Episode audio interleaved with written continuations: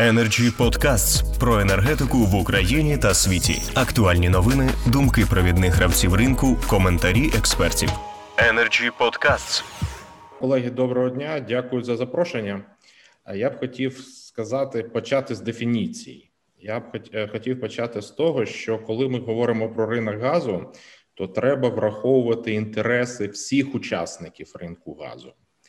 І всі учасники ринку газу є платниками податків, і за ці податки, які ми сплачуємо, учасники ринку газу очікують, що держава надасть правила гри, які будуть компромісом між інтересами всіх учасників.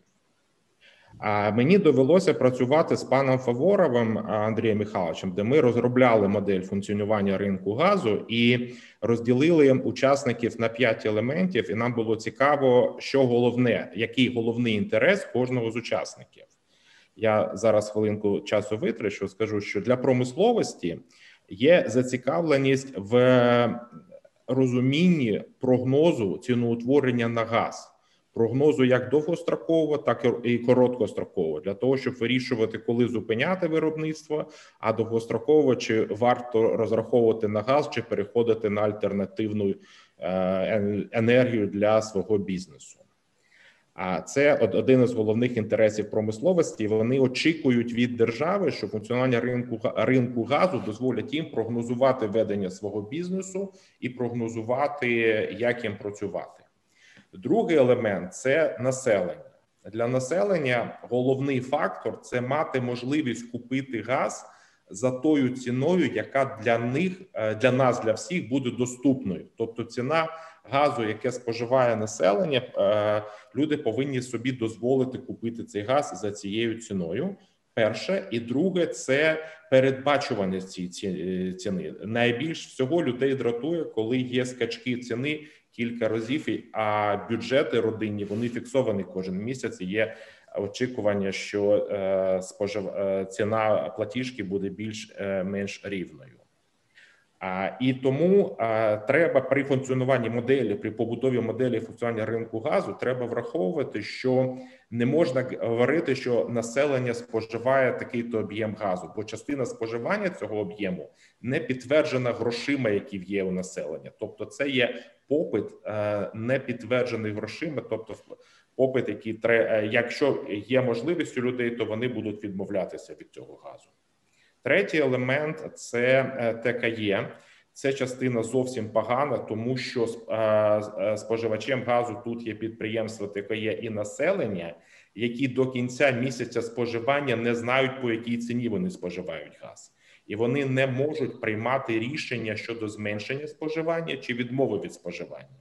Бо якщо у родини нема грошей на оплату е, за тепло, вона не може відключити чи зменшити споживання своєї квартири. А якщо вона це зробить, то вона буде виплачувати за е, за опалення будинку частину. Тобто, це є таке примусове споживання газу е, населенням через ТКЄ, і на сьогодні ціна, по якій газ поставляється на ТКЄ, на 20-30% вище ніж ринкова ціна, по якій підприємства ТКЄ могли би купити цей газ на біржі як е, підприємство промисловості. Тобто, це взагалі окрема тема, але це є така е, е, проблема і. Споживання цього газу також не підтверджено грошима населення які би сплатили за цю послугу, і не підтвердження грошима ТКЄ, бо в ТКЄ нема грошей компенсувати неплатежі населення, а місцеві бюджети е, е, е, іноді не фінансують ТКЄ, а іноді фінансують тільки на капіталовкладення на інфраструктуру. Тобто, хто буде покривати різницю в цінах, ніхто не знає. Це питання зараз фактично на керівниках ТКЄ. Потім я би хотів би нагадати про видобувників, і ми всі говоримо про газову кризу зараз з населенням, коли перекривають дороги. Але ми не говорили про газову кризу влітку, коли ціна газу було 60 доларів, і видобувники повинні е, не, не мали іншого вибору, як зупиняти видобуток, щоб е, бо сплата податків повинна бути. Бо та ціна, яка була влітку, 60 доларів, не дозволяла планувати капіталовкладення і розвиток. І е, п'ятий елемент це трейдера, які е, відіграють дуже важливу функцію на ринку газу. Їх завдання балансувати різницю в цінах між е, сезонами, балансувати різницю в умовах платежу і оказувати послуги для постачальників газу. І коли ми говоримо про ринок, нам е, було би потрібно враховувати інтереси всіх цих сторін. Ще в нас є фактори, які треба враховувати. Ще те, що в нас є сховища, які можливо використовувати для балансування газу і стабілізації ціну на газ. Є біржа, яка функціонує досить успішно. Є вже українські е, показники ціни на газ, українські, не е, які можуть бути плюс чи мінус по відношенню до хабів. І є зв'язок з Європою, можливість переводити газ туди, чи, чи в Європу, чи в Україну. Коли ми е, планували і моделювали ринок газу, то ми використовували модель, яку зараз використовує Національний банк України по відношенню до валюти. Бо коли ми говоримо про обов'язки ПСО, це не тільки обов'язки поставляти газ комусь за фіксованою ціною, чи як зараз за ціною вище ринку. А ми е, е, дивилися на ситуацію, коли би уряд визначив політично економічно коридор ціни для газ, як визначається коридор по курсу валют для національного банку, і був би визначений такий же коридор по ціни на газ, який би влітку і би був би визначений е, юридичне лицо особа, на яку покладено ці обов'язки і е, було би зобов'язання купувати газ українських видобувників, коли ціна падає нижче. Було би можливість закуповувати влітку цей газ і гарантувати видобувникам їх програми робіт і планування, щоб вони не бурові не відправляли за кордон.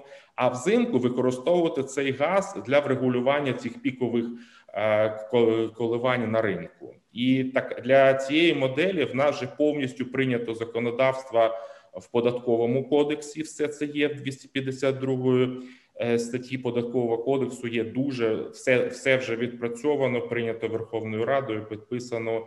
І щоб цю модель зараз запустити на ринку, треба було тільки підпис прем'єр-міністра. Але на жаль, е, пройшли зміни, і ця ідея, модель формування ринку в квітні прошлого року була не прийнятна. Дякую.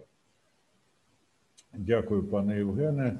Я так розумію, що ви під змінами мали на увазі зміну глави уряду. Я мав на увазі уход команди пана Фаворова, знак Нафтогазу, де ми розробляли ці моделі, яких ми хотіли дослухатися до всіх гравців ринку і запропонувати уряду оптимальний баланс.